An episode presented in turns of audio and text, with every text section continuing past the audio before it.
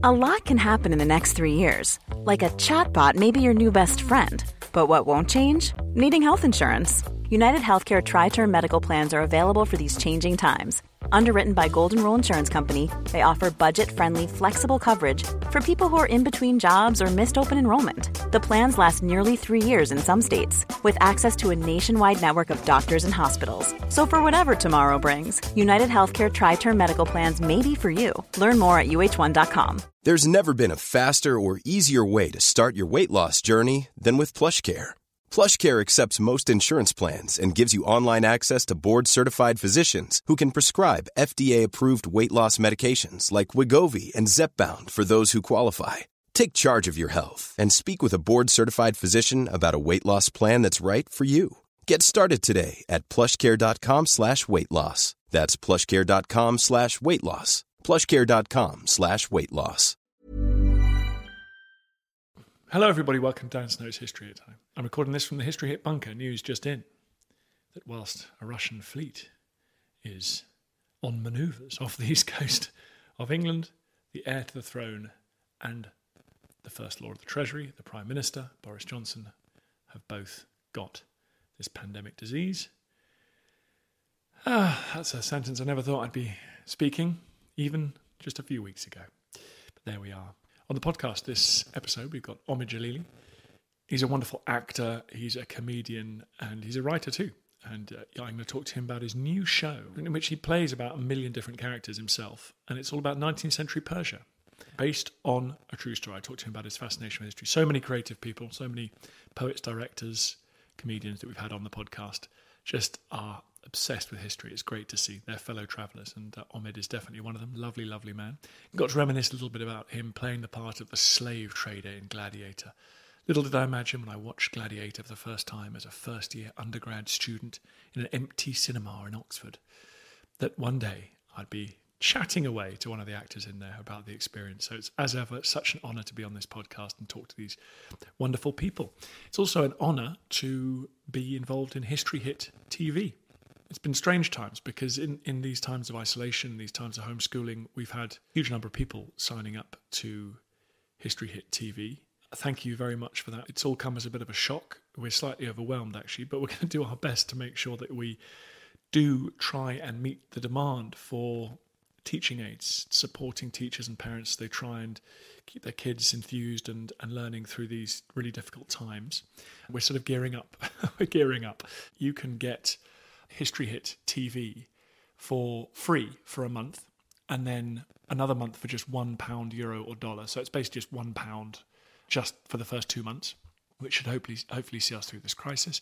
If you use the code POD1, P O D 1, uh, when you check out. So please go and do that. There are hundreds of history documentaries on there. We've made, we've lined them up by educational tiers, so you should be able to see if you if you want to get it for your kids, you'll be able to hopefully see relevant content for the ages and the stages that they're at and the topics as well. So thank you, thank you very much.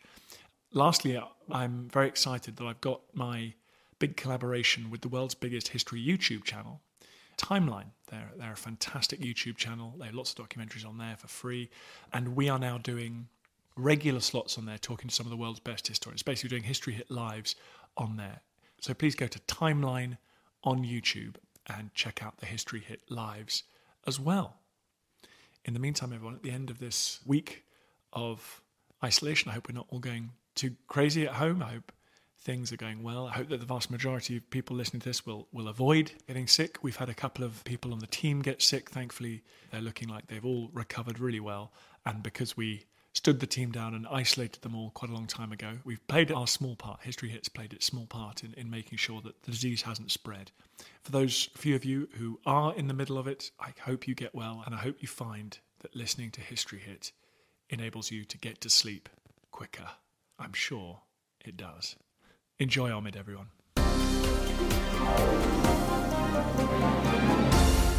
Well, thank you so much for coming on. This is an honour. It's an honour to have comedy royalty here.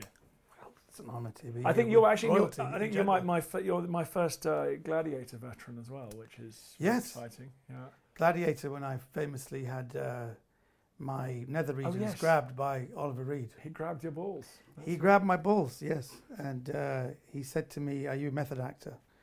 I don't know if I've told you that there's a there's a story behind that where um, he said to me, "Oh, you a method actor," and I said, "Yeah," because in the original script he's supposed to punch me, Okay. and we had a little conflab. Ridley Scott always had this cigar. He goes, uh, "We're going to cut the um, punch. We want him to grab you. Are you all right with that?" And I said, "Whatever you want, Mr. Scott. Whatever." yeah, sure. I'm just glad to be here, buddy. And, he, and Oliver Reed said, well, we'll deal with it. And he goes, are you method actor? And I said, I didn't know what it meant. I went, yeah. He goes, do you mind if I really grab you? I said, you just, I said, grab me. He goes, no, but you, can, can I go under the tunic?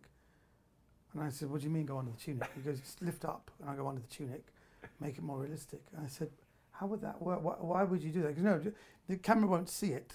We'll do a, a close-up afterwards. But if you allow me to just come up to me, lift up your tunic, I go under, I grab you, and then you, we'll do the scene up here. Gay giraffes. Yeah, it was all that gay giraffe stuff, and then um, and I did the rehearsal. And I said, "Is this working?" And then Ridley Scott was saying, "I didn't know this was all a trick they were playing on me." And um, he grabbed me, and then we, then we're ready for a take. He goes, "You're right, lift it up." So I come up. I'd say, "I said, Proximo, my old friend, lift up my chin." His hand would go in, and, I, and he'd hold me, and we'd do the scene, and um, they shouted "cut" after the first thing, and then usually you'd have a cup of tea, but he carried on holding me in between the takes, and this Oh my so I held and I just um, just asked him, just try to be not natural. I said, "You enjoying the hotel? This is fine." And then by take three or four, he started moving me around, and I just thought, "Is this a wind up?" And it was. but you know, in those days, Tony, this is like I could have like taken them to court To for some kind of abuse, but I just thought this was all kind of like male Lad, lads kind on of thing. tour. Yeah, that's what I thought because they all knew I was a bit scared of him as well. I kind of stayed in my room away from when they were all like drinking at night. I just stayed in my room quietly because he was a real rabble rouser. Oliver. I was a bit scared of him, but uh, anyway, sorry. But Gladiator, you, yes, you like fun. lots of you like lots of comedians. Uh, history's a valuable. History's a big reservoir for you guys. History's huge for us. Yeah, we we, ta we take history very very seriously. The accuracy of, of history, uh, and we talk about a lot of stand-up routines are about what's real, what's not. So yeah, Isn't that yeah? Because I was, you know, I was watching one about sort of uh, re, ret- you know returning stolen goods to people that are in the British Museum the day. And your and your current, you're, the one you're touring at the moment is about mili- how do we? I never know how to pronounce that. Millenarianism. Um, millennial millennial expectation for the return of Christ around 18 between 1843 and 1845. How All kinds of madness was going on. How did you uh, land on that particular?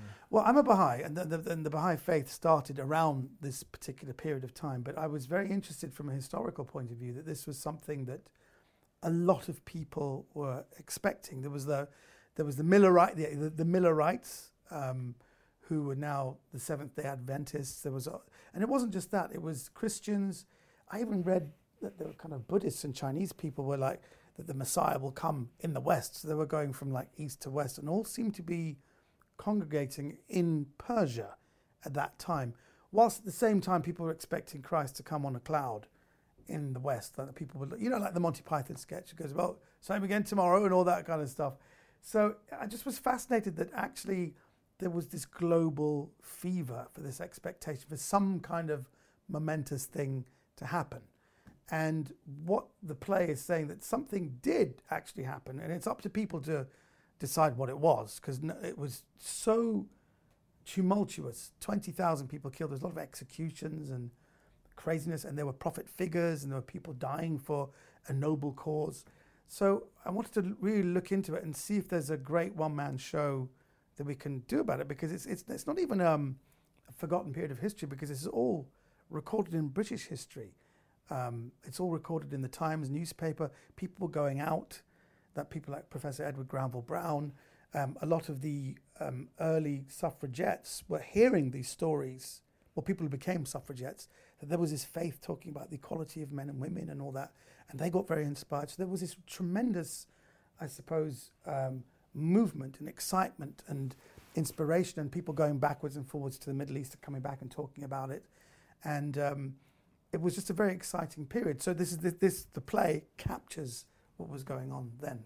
Well, it, it doesn't seem like the most obvious topic. I mean, how what was it about it just that, that attracted you? Do, is there is there do there's a is there a modern resonance with whether it's climate or people getting nervous about things like what or Trumpism? What what Yes, I think I think that the this is a play I did many years ago. It was at the It won lots of. It won the big award. It won lots of awards and things, and, and you know what? You you forget about it because I I always look back at my days as a kind of young actor, as someone who just Right. wanted to. Well, you're still a young actor. I'm still a young actor, but I just wanted to do fresh, original stuff, and and it was uh, a story that I that was it's a story that I was raised with, and, and no one had actually put it into a dramatic uh, um, any kind of dramatic context, and and when we put it together, it was so well received by people who don't know anything about the Baha'i faith. They don't know anything about this period, and and we had a lot of scholars come along and say, yes, that's absolutely right, and, and then when we we did it again in um, the British Library in 2019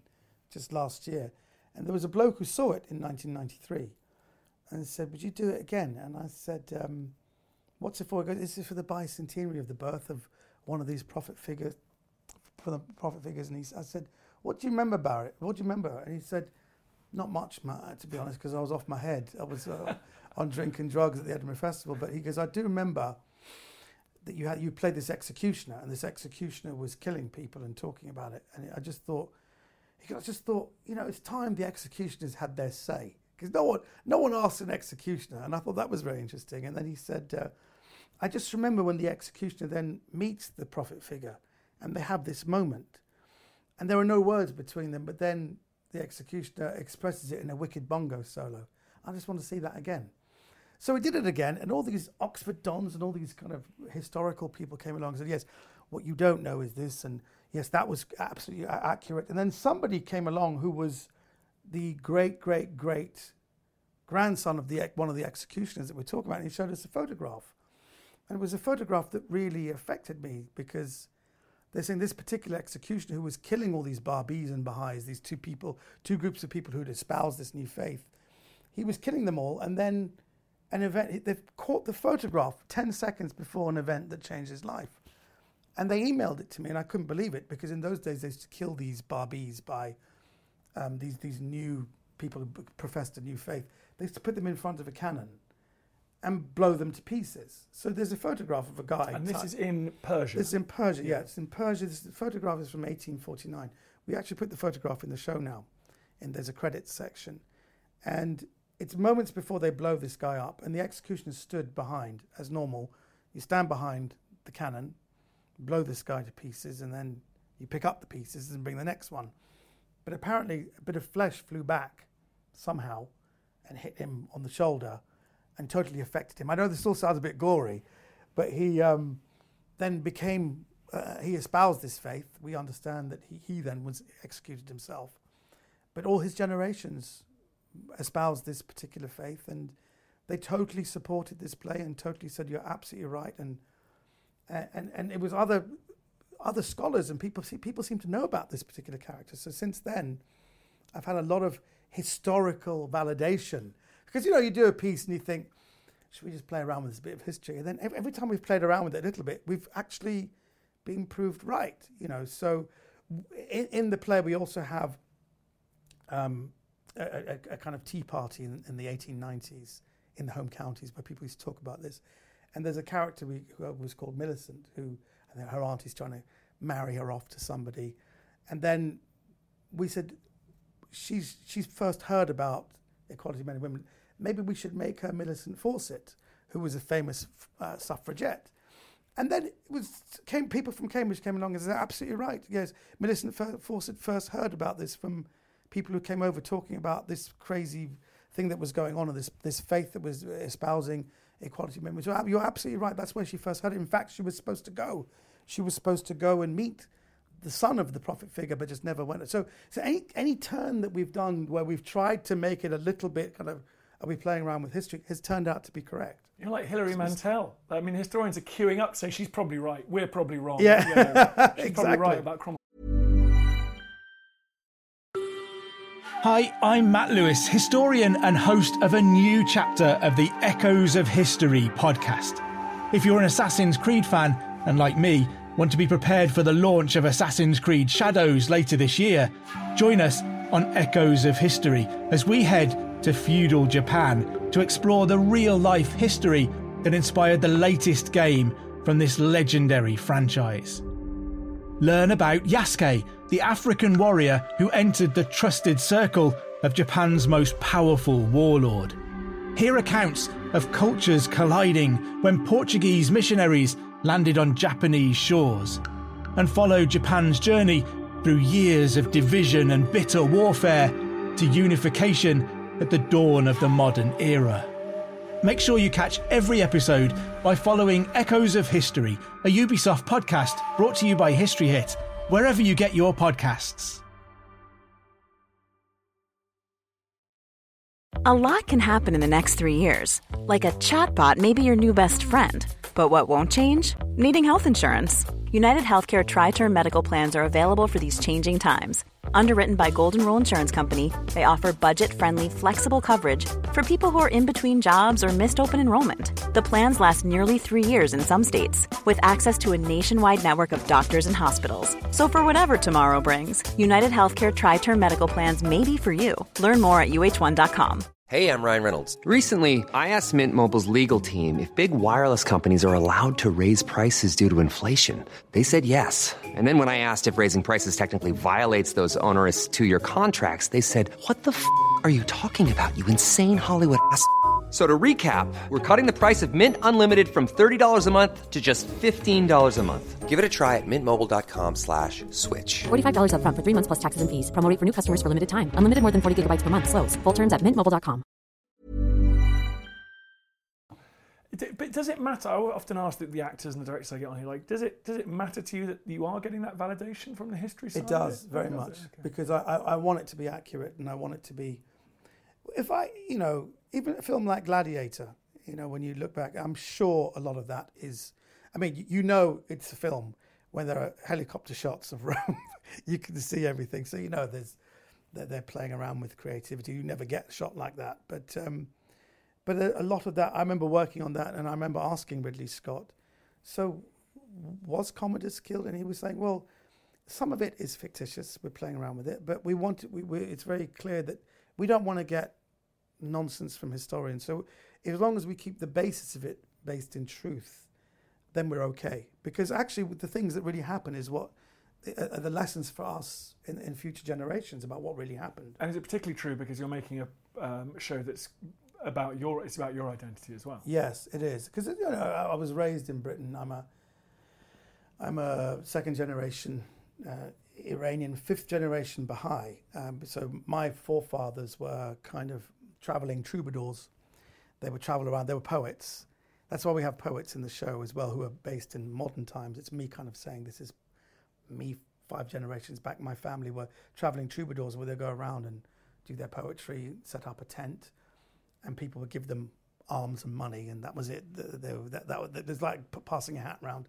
And then they became Baha'is, and then they went round after their poetry. They said, Look, we're going to have a meeting if anyone wants to hear more about this. And then they get chased out. A lot of people become Baha'is, a lot of people would try and kill them. So um, poetry was something that I really wanted to have in the show as part of my heritage.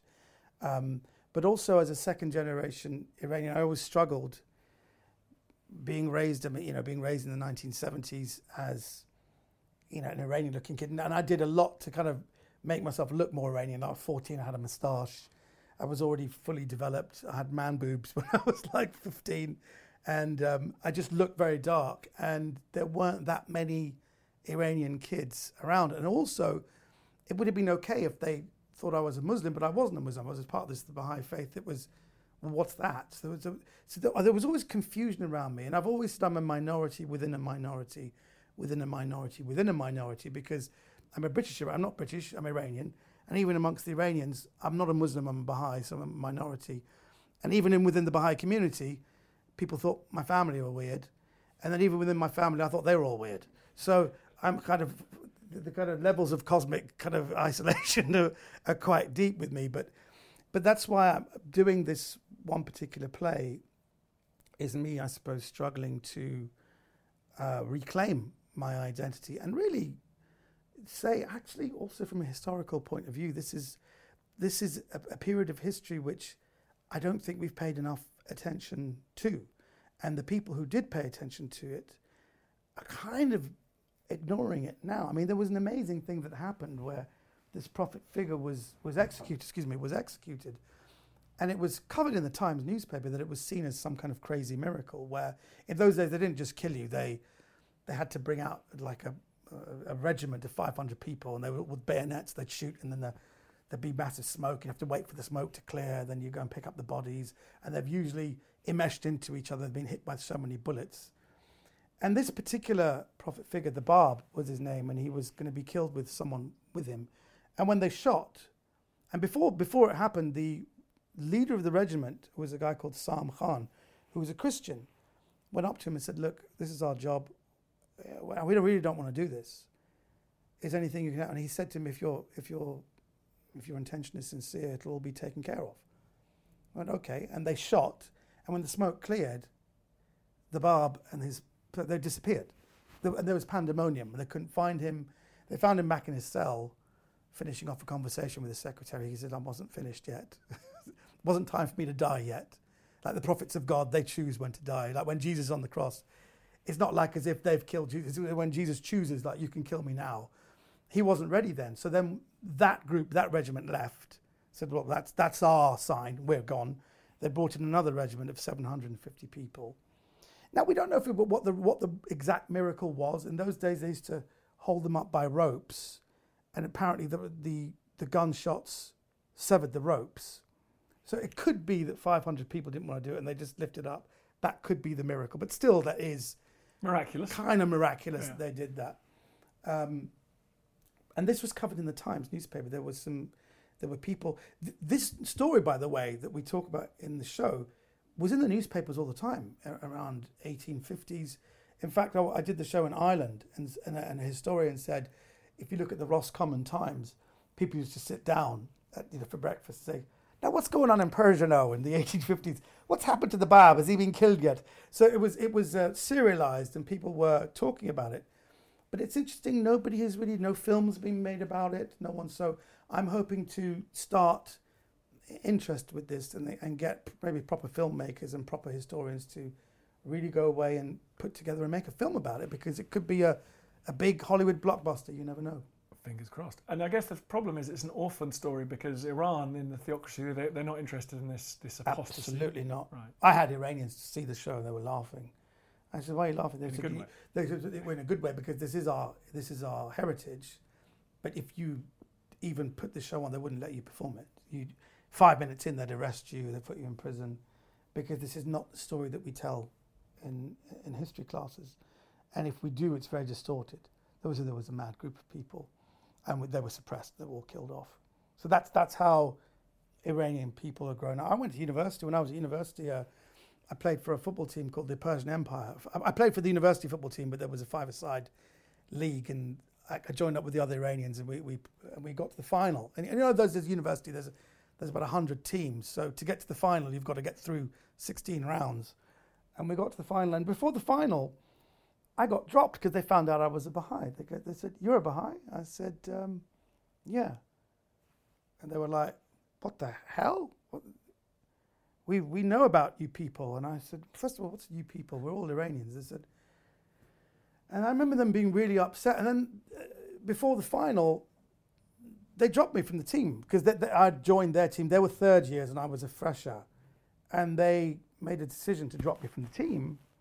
And then they lost in the final, and I'd kind of got them to the final. I, I was the one scoring all the goals and everything.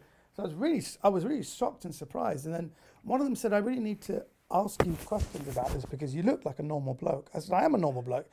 He goes, "But the things we've been taught about the Baha'i faith are abnormal." I said, "Would you like to tell me?" And he said, "Is it true that?" It, and this is the kind of things he was taught. Like in your meetings, you you play a kind of blind man's buff game. I said, "What's that?" Like someone has to put on a blindfold, and they walk around, they touch someone on the back, and whoever that is, even if it's your mum, you have to have sex with them there and then. I said, "What are you? Yeah. What is That this?" sounds totally I, I said. I said that that is. Where did you hear that? Because that's what I was taught at school. I said, "You were taught that at school." He goes, "This is why." This is after they dropped me. Because this is why we drop you from the team. We can't. We don't want to be infected by you. And I said, "How?" He goes, "Spiritually, we'd be infected by you. It would actually. We'd probably not get our degrees. We actually made a decision. He's going to jinx it. So let's keep him out of the team." And um, years later, one of them came to my stand-up shows, and I brought him up on stage, and I said, "Is there something you'd like to tell me?" And he said, "Yes, I do." And I said, "I have to explain. We're in a team. I'm a Baha'i, they're Muslims. They dropped me from the team, and uh, I never got to play the final. I'm sure he wants to. He goes, "Yeah, we dropped you. It wasn't because you were Baha'i. It's because you're crap." and he got the biggest, actually, the biggest laugh I've ever had. I'm not surprised. And I was actually very upset by it because I had no comeback to it. I said, "Sit down." I said, "Shut up and sit down." I didn't really, didn't really deal with it comedically. So is that because I've oft, I've thought of you as a fan as someone who's able to move, just take up, pick up these identities. I mean, I know lots of comedians try, but you are, you're, you I think, unique in your ability to just pick up these identities and then just put them down again. Is that a product of, of, of that life, of that journey? Yes, absolutely. Because um, you have to understand, at a very um, important part of my life, you know, in the Baha'i faith, we talk about this 12 to 15 is a very important. It's it's it's a kind of the the age a lot of people dismiss kids, but actually where I come from and the faith I was raised with, this is the most. You're a sponge, and this is really where you form the basis of what your future life is going to be. And for me, between 12 and 15, we had the Islamic Revolution was going on on television between 78 and kind of 80, 81. And I, I took on different identities with different people at parties. I just said, My name's Chico, I'm from Italy. I just pretended I was something else. So I would speak with a slight Italian accent. I'd had this. I had to create a whole character for myself. Yeah, we're from um, we're from um, Sicily, and uh, my family came over. They opened up a pizza.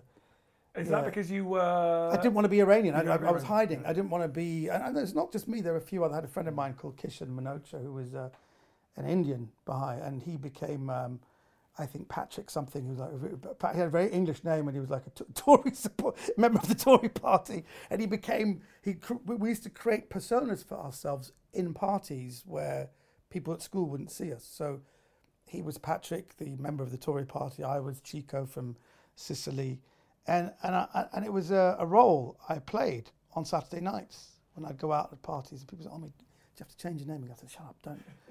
This is who I am now. Okay, for the next couple of hours, don't blow my cover." So I think that's probably where I picked up acting skills, and uh, yeah. So I think it was it was a survival thing. It was a survival because the impact of a young boy 13, 14, where his people are on television smacking their heads and looking like Islamic fundamentalists. This is not, it's not, it's not attractive for girls at the time who just thought, oh my God, are you Iranian? I said, no, no, no, no, I'm Italian. But it was like the worst thing. So I never had a girlfriend. I was ostracized. I, I remember really clearly in a Latin class, these girls were passing bits of paper. like, who do you fancy? They were bored. And I could see it. And one of them said, yeah. And someone put, I like Omid. And my name was there. And I, was, and I, literally, my heart was racing. And it wasn't the prettiest girl, but someone said, Ugh, are you mad? He's awful. And then she went, yeah, give it back. And she put it across. She crossed it out. I, think, I was cancelled. I was cancelled straight. One girl, culture. one ugly girl thought I was attractive, and then I was cancelled. So you spent your teenage years pretending you were other things, and now you're spending your days pretending that you're you're visiting your troubadour minstrel grandfather. I am, yes. You're now acting yourself. I'm acting myself, I'm acting him, and I'm also I'm doing 19 characters in this show. It's 19, and it's and it's it's not so much even. I don't think I fully uh, pull it off. It was 19 characters, and I think it might be a record. I don't know. I'm not sure. I've got to find out. But 19 specific characters. I mean, there are a few characters that come in just for like two, three seconds, and, but I've still got to make them quite distinct. Um, so yes, I'm trying to. I'm just trying to capture a, a, a period of time in one hour with 19 characters. Having having hidden your past, now broadcasting it in the most unimaginably public way. Do you? I just while I've got you, uh, uh, in terms of representation, and we we joked about Gladiator when you were forced to play a kind of cliched North African slave dealer. I mean, have you experienced that in your career? I mean, if, you know, do you do do you have you been pigeonholed by by your background? And okay, Yeah, definitely. I mean, look, I used to joke about it. And when I when I did the James, there was a James Bond film called The World Is Not Enough, and I was I was joking around on set. They goes, "Are you sure you're being pigeonholed again?" And I said, "Excuse me, I'm I'm known as an Arab scumbag specialist, but in this film, I'm playing the second Azerbaijani oil pipe attendant. That's a major departure Amazing. for me in my career." Central Asian. People thought I was mad. I said, "This is huge," but actually, it was the same accent, doing exactly the same thing. So, it, I I think it was. I think there was one film where I played Picasso. Actually, I was very happy because I was 36, and I was playing Picasso, age 36. It was a film about the, uh, the Italian painter Modigliani, and it was his relationship with Picasso. It was a film with Andy Garcia. Not again, not, it wasn't released in Britain. It did very well in America and Europe. For some reason, it was never released in England, um, in Britain, and that was that was interesting. That was the first time somebody just trusted that I could play a, a different character. And I said, "Why have you chosen me?" Because because your eyes are Picasso. And I looked at Picasso's eyes, and actually the just the eye sockets are pretty similar. But the I remember thinking that they said you've got to lose weight and you have to shave off your hair. I got some hair on my back, and I remember I did it, and I hadn't fully lost the weight, and I was painting with my top off, and they said, "Time to put your shirt back on." Like, this is not Picasso, and it's really awful. So just put your shirt back on. So I didn't fully, again, didn't fully capture the essence of, of Picasso, but it was nice that they trusted me with, with, with that role. Um, well, I hope everyone trusts you enough to come and watch you. And how do people come watch the show? I'll be at the Edinburgh Festival at the Pleasance at 3.50 p.m. It's exactly one hour because I know, actually I'm trying to make it, I've got to shave two minutes off it because it's an hour, but I want to make it 58 because people want to go to another show. But it'll be there, and I, and I really hope that um, I, I've, I've set myself a very difficult thing to do. I'm trying to, I'm trying to get the most serious thing ever said in a play, done in the most entertaining way. So there's bongos, there's dancing, there is poetry, and there's a lot of insanity in it. And I think there's some laughs in it as well. And lots of 19th century judicial murder. So Well, also, also you have to not just that, but you have to suspend your imagination because I'm playing a few English society ladies, which is a balder as a bald Iranian man with a beard. Um, it does require a bit of imagination. Amazing. Well, I hope everyone goes and watches that. But thank you very much. I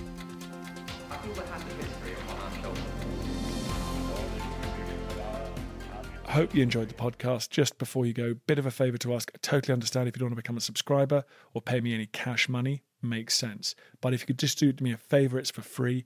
Go to iTunes or wherever you get your podcast. If you give it a five star rating and give it an absolutely glowing review, purge yourself, give it a glowing review. I'd really appreciate that. It's tough world out there, law of the jungle out there, and I need all the fire support I can get. So that will boost it up the charts. It's so tiresome. But if you could do it, I'd be very, very grateful. Thank you.